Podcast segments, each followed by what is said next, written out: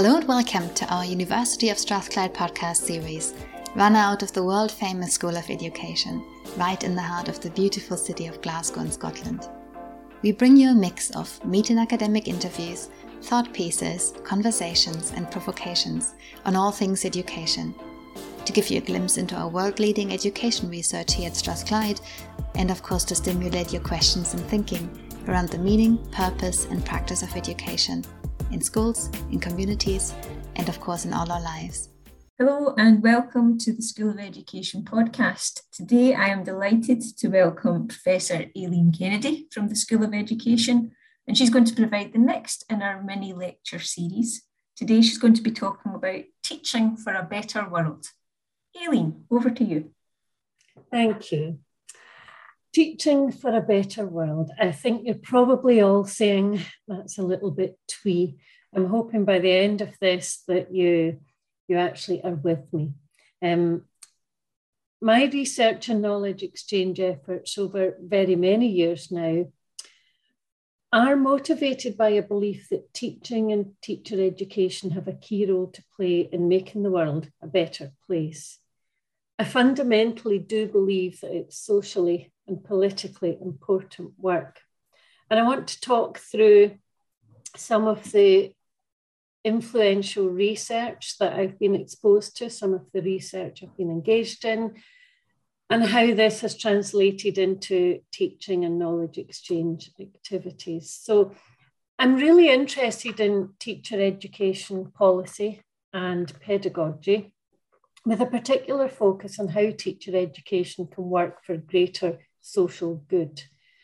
And my work stems from experiences as a primary teacher, as a professional officer with the General Teaching Council, and as a teacher education academic who has retained and developed connections with policymakers. Uh, and I think probably it's reasonable to be honest and say that my work is also influenced by my own son um, and the fact that what what I do as a teacher educator matters because I can see the impact of teaching on my own son. And I firmly believe that if it's not good enough for my boy, it is really not good enough for anybody's child. So I'm deeply motivated in that way. However, it's not just me who thinks that teacher education is a route to a better world. There's a very strong um, global meta narrative that tells us that teachers matter. Indeed, that was the, the title of a, an influential OECD report in 2005 that really was one of the big markers of the start of this um, meta narrative, which tells us that if, as nation states, we want to improve our lot, our outcomes, our economic performance, then we need to be improving the quality of our teachers. Now, that might sound uncontroversial, but this move towards using the, the universal rather than the particular information to inform the development of teacher education policy, I think has become quite quite complex. So most policymakers are happy to accept that if we improve the quality of our teachers, we improve outcomes um, in terms of pupil attainment and therefore uh, national economic performance. But routes to improving teacher education do vary across the globe. And this just illustrates the, the whole range of underpinning ideological positions about the purpose of education and indeed about the role of governments in leading, dictating, or influencing teacher education. So there have been some um, arguably simplistic solutions that have been suggested by these um, very often global analyses of policy in countries that are seen to be high performing.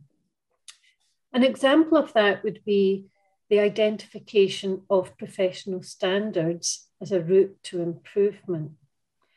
And indeed, some of the work I've been engaged in over quite a long while now is the idea of um, exploring the influence of that concept of professionalism. So we talk about professional standards as though that's one thing, but they look different in different places, and indeed, they are used differently.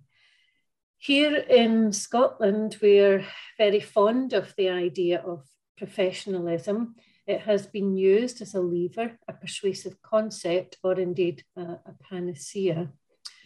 And uh, just not long after the publication of the Donaldson report, I did a bit of analysis with my colleague Robert Doherty from the University of Glasgow, where we looked at this idea of professionalism and indeed partnership, two ideas that were really central to the Donaldson report. And we looked at these as panaceas for teacher education.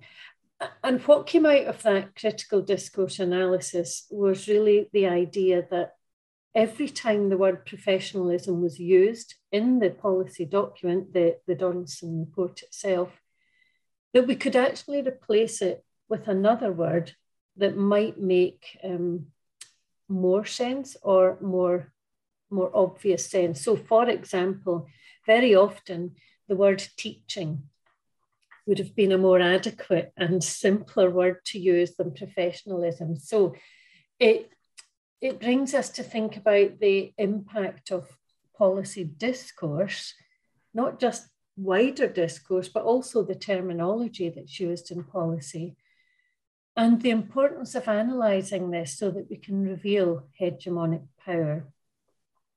So I've long been interested in how teachers are positioned within these discourses on, on teacher education and, and teachers' work. And in particular, I've been influenced by the work of Judith Sachs and her um, distinction between managerial versus democratic perspectives on professionalism. Managerial professionalism being um, concerned with neoliberal ideas around effectiveness, efficiency, and um, externally imposed accountability, and compliance, policy compliance. And on the other hand, democratic professionalism, having roots in social justice, being about making teachers' work public, about teachers being accountable to those that they work with rather than having to account to externally um, imposed bodies that maybe don't have the same value sets as teachers themselves. And Sachs talks about the activist teaching profession, where professional activism is about being active. It is about adopting an active orientation that is very explicitly um, value based. It's about advocacy. It's about teachers not arguing that they should maintain a neutral stance, but they should be advocating for the the young people that they work with and the families and communities in which they work. Um, rather than being what um, Trevor Gale and Kathleen Densmore call um, teachers trying to maintain neutrality, they argue that this is positioning teachers as state functionaries. And I have to say that every um, te- initial teacher education student I've ever worked with, if I've asked them, Did you come into this to be a state functionary? I think unequivocally the answer would be no, certainly in Scotland. But there are objections sometimes to this, um, what is sometimes argued to be a politically motivated um, view of teaching and, and teachers. And while maybe superficially the democratic perspective on professionalism might appear to be more politically motivated, I would draw on the words of Michael Apple, something that I do very often, who argues that the institutionalization of efficiency as a dominant bureaucratic norm is not a neutral technical matter. It is profoundly an instance of cultural power relations. So the status quo is absolutely not neutral. And uh, I've been interested not just in how this all plays out, these issues of power and discourse and teacher education policy and pedagogy. I'm interested not just in how it pertains in initial teacher education, but also how it relates to ongoing professional learning and development. And indeed, my own PhD um, focused on this. And my most highly cited article did come from a, a literature review chapter in my PhD, which was a section where I was looking at literature on what was normally at that point called CPD, Continuing Professional Development. The discourse has changed now, probably more likely to focus on professional learning. Or in Scotland, it's very often called uh, career long professional learning. But in that chapter, I was looking at what literature existed, and much of what existed was accounts of CPD. So things that had happened in schools or in groups of schools or in universities or in perhaps state districts. There was almost nothing at that point that really brought these different approaches to CPD together and sought to theorize them. Uh, I mean, speaking now in 2021, that is not the case. There is there is a, a lot of really good work out there. But what I found was when I looked at the literature that was there and looked across these various different approaches to CPD, that they could be placed along a spectrum from transmissive on the one end to transformative at the other. So, transmissive CPD being the, the kind of classic um, I stand at the front of the class, tell you how to do it, and you've then been filled with information and you can take that away and use it. To at the other end, transformative, which is much more about um, professional learning that's motivated by the teacher's own context, that uh, takes place over time, that, that changes how they understand and see the world and the teaching world and the young people in it, and that most often is not an individual pursuit. So I'm not making the assumption that transformative um, professional learning is the only uh, way to learn professionally, but I am making the assumption that it is desirable. That said, there is a place for transmissive learning. So I began to play around with these ideas um, in my PhD and beyond, and later on became a bit more familiar with the writing about transformative learning theory, particularly um, from Jack Mezirow and, and Ted Fleming, etc. And I very much align with this the idea that transformative learning changes one's meaning making perspectives.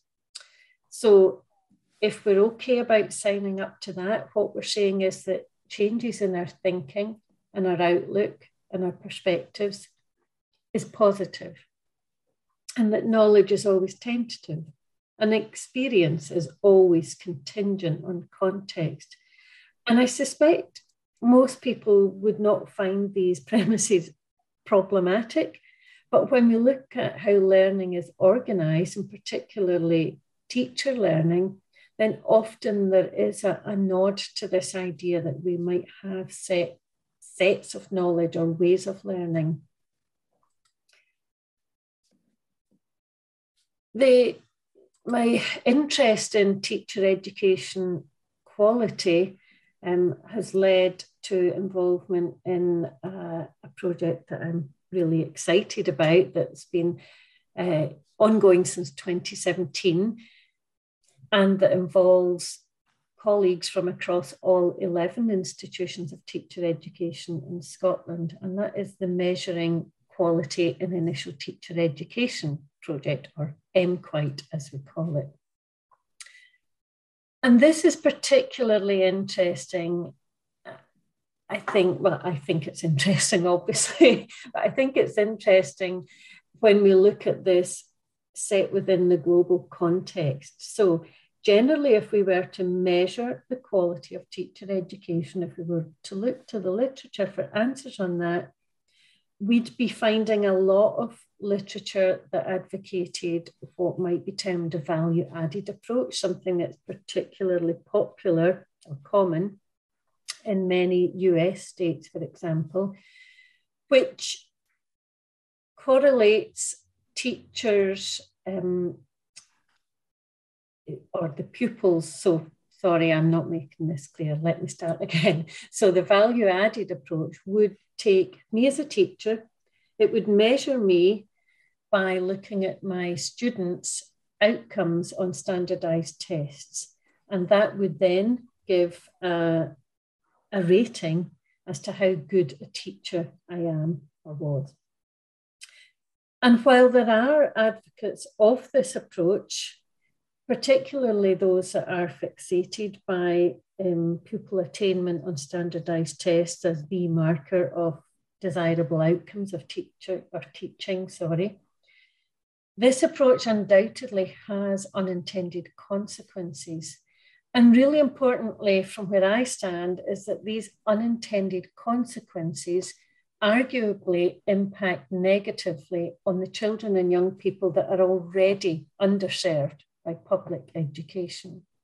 So we were delighted when the Scottish Government recognised that if we were going to measure or identify quality in teacher education, that we really needed a context appropriate approach to this. And, and that has formed or did form the first part of the MQUITE project, where we looked at how we might create a framework that would help us to identify quality in ITE. And this has garnered a lot of interest globally because it's something that many, I would say all teacher educators actually that I have so far spoken to about this would be really keen in their own contexts to, to have teacher education measured, identified, assessed, in a context appropriate way. So when I say context appropriate, I mean that aligns with the, the values that underpin the education system in that country or, or state.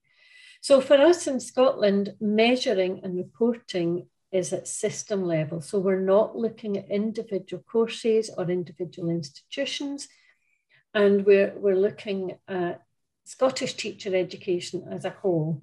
But we can do this in Scotland because we're acknowledging that ITE in Scotland is relatively homogeneous in nature across programmes and institutions.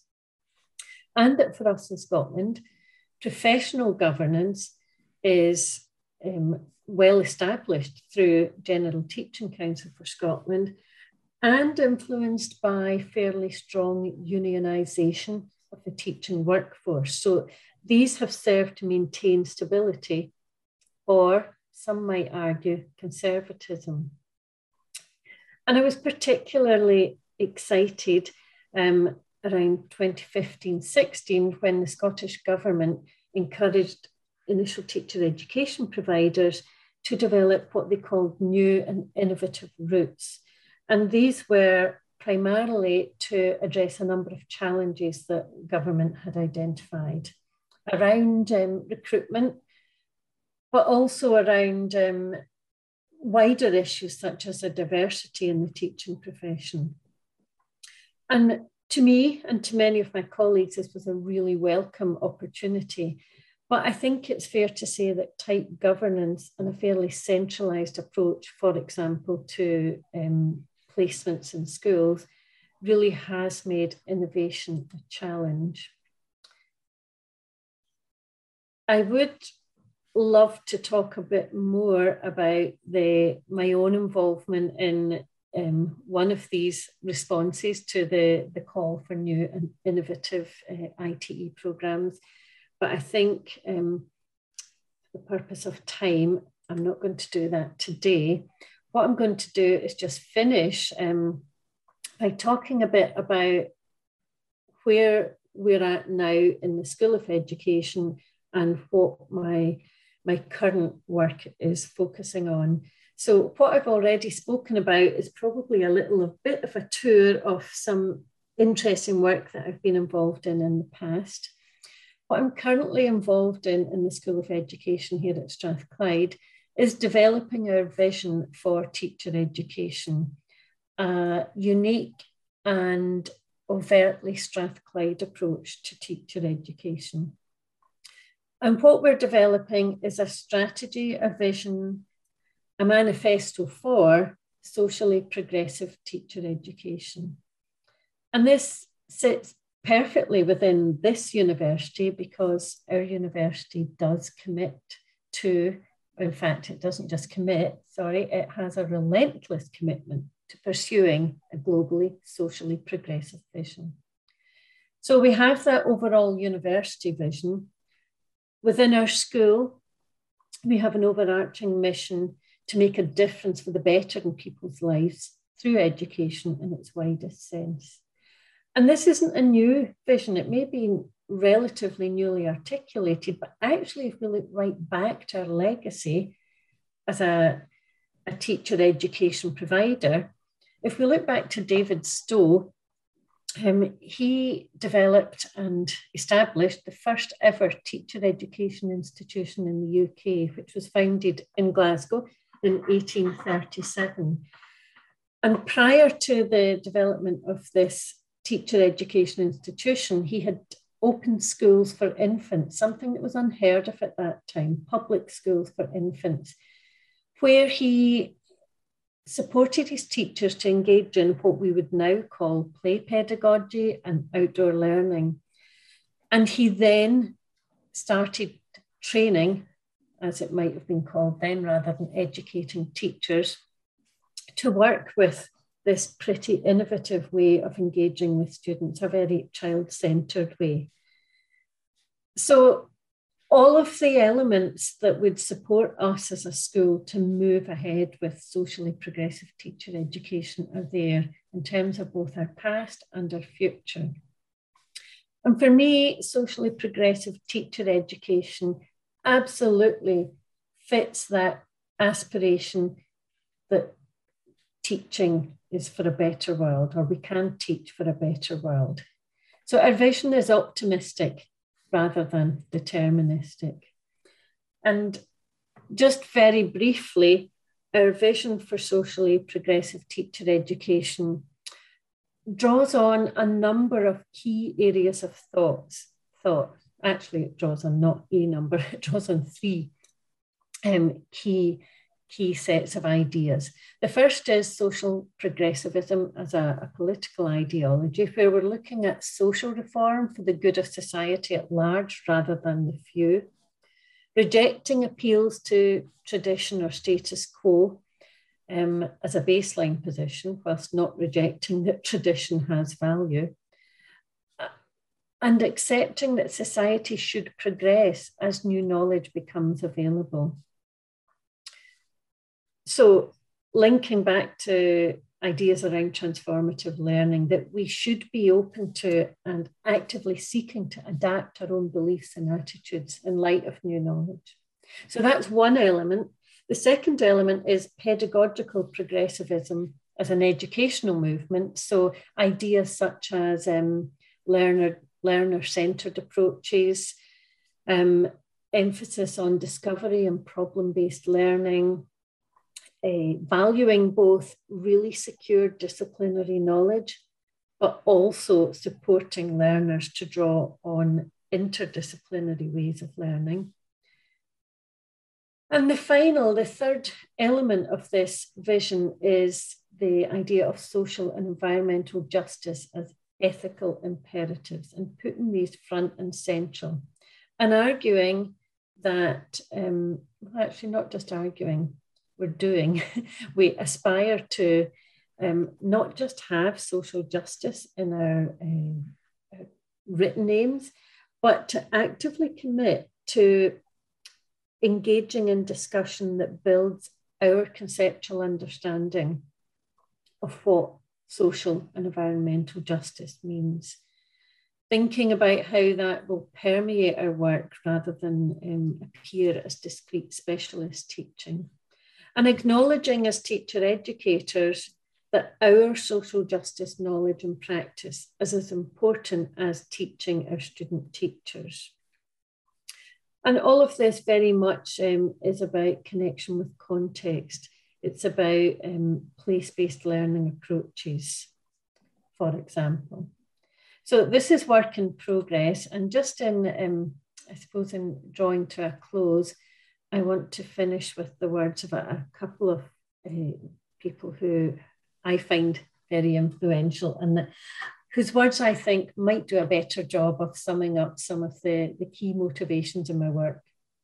And one of them is um, Michael Apple, who very much for me helps to understand why teaching for a better world is absolutely not something that we can just um, leave to chance. So he says, schools do not only control people, they also help control meaning.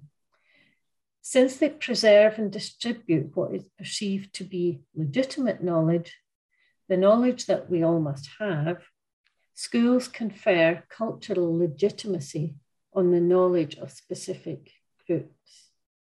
And for me, these words help to illustrate why status quo is not the safe option. Because sometimes we're told that innovation and new ideas are dangerous, that we're experimenting on children.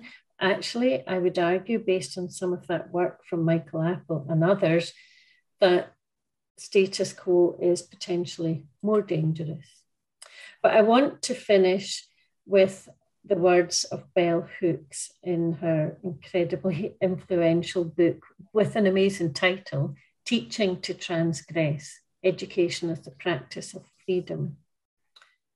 And in this, she says, to be changed by ideas was pure pleasure, but to learn ideas that ran counter to values and beliefs learned at home was to place oneself at risk, to enter the danger zone. Home was the place where I was forced to conform to someone else's image of who and what I should be.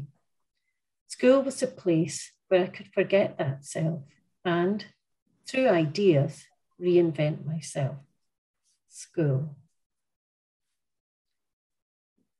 And I want to finish there because I just think it beautifully illustrates how powerful schools are, or the school experience, and therefore how powerful and important teachers and teacher education are, and that together we can teach for a better world.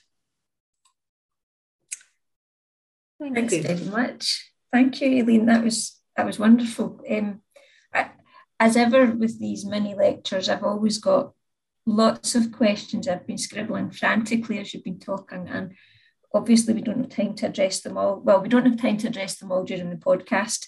Um, I'm sure I'll pick them up with you later. But for now, let's let's um, let's have a go at a couple of these uh, questions. The idea of the status quo came up several times in your presentation. The idea that the status quo isn't neutral. And I'm inclined to agree with that. And I wonder what advice you would give to students or practicing teachers who often find themselves in that neoliberal accountability culture um, that you described um, as managerial, or that Sachs described as managerial. What, what, what do they do? How do they find their voices? And then how do they exert their voices? Or how do teacher educators enable those voices? So I wish I had an easy answer to that, but but I don't. But I think one of the things that is incumbent upon teacher educators is to acknowledge the the discomfort that student teachers and early career teachers in particular, but not exclusively, can feel when they're in a context in a school or in university where their own beliefs and views do not align easily with what, what's happening or what they're being asked to do. And I think realistically, we cannot change that in one big grand act. I, I think the idea of small acts of resistance is something that's powerful because it's achievable. I think mm-hmm. it's easy to become overwhelmed. So I think actually opening this up to this dilemma up and making it explicit and having discussion is probably the first and most important step. Mm. I think that's, I like the idea of um, discomfort actually. Um, that I, I find that a very interesting concept. And I suppose we're lucky in Scotland in our standards where dialogue is is written into to the standards, although I'm not I'm not sure how often that is actualized, which leads me, I suppose, to my second question around the framework that you've created or that you're, you're in the process of working on. This framework to identify quality. Could you say a wee bit more about that? Because I think people would be particularly interested to, to, mm. to hear what sits on that framework. So, if people are interested in finding about finding out a bit more, they can look on the MQuite website, which is mquite, M-Q-U-I-T-E dot scot. Um, and the whole framework's there. But essentially what we were doing, it drew on uh, an extensive literature review where we were looking at how other people might measure or identify quality. And we also then um, went through a process that we've called Scottifying. So we looked at our context and tried to mm. think about how we would use these measures. But in summary, the, the approach is that lots of different ways of measuring or looking at um, what happens are valid, but none of these on their own can ever tell us the full picture. So it, our attempts were to bring together a range of different ways that might reveal different things about what's happening in teacher education rather than to, to do something that would give a measurement of you know a number or a rating for example. Mm. and, and i suppose it links i suppose to the idea of the transformative professional learning then that you're talking about. And the way i understand it from what you said is that the learning itself is transformative like the actual approaches to learning should be transformative, but ultimately the, the goal is to transform practice, assuming, of course, that the practice needs to be transformed in the first place. Yeah, yeah, absolutely. And I would want to make really clear that I don't think everything needs to be changed. So the pursuit of transformative learning it's not always about changing things. It may actually just be about changing one's perspective on how we understand what's happening. Mm-hmm. Um, and I think that for me, it is about the critical and intellectual engagement with one's practice and the idea that neither practice nor theoretical understanding are sufficient on their own and nor should they exist on their own. And I think I want to ask you then a final question, um, more of a personal question, I suppose. When you referred to bell hooks at the end and teaching to try transgress, and you talked about schools should be places where you learn ideas that have helped you to transgress. What what have you learned in school or while working in schools of education that's helped you to transgress? Oh, so much that I need more than another podcast to do this. I think I've learned that the less I try to tie down for students and the more I'm open to learning with them, the more we all benefit.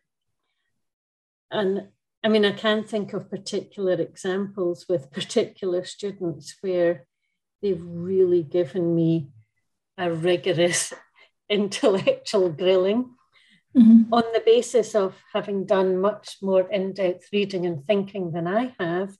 And what I've learned is that that doesn't make me a bad teacher. Actually, I think it makes me a better teacher. I used to think I had to know everything.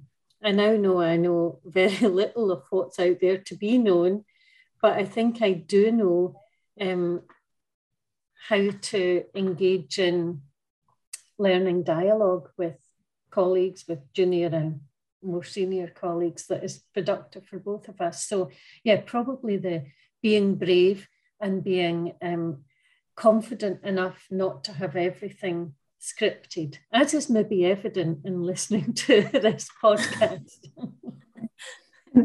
Thanks very much, Aileen. I think that's a nice lesson for us all, and it's a and it's a good place to stop. So thank you very much to you, and thanks very much to everyone who's listening. My pleasure. Thank you. Thank you for listening in to our Strathclyde Education podcast series. We'll be back soon with another episode.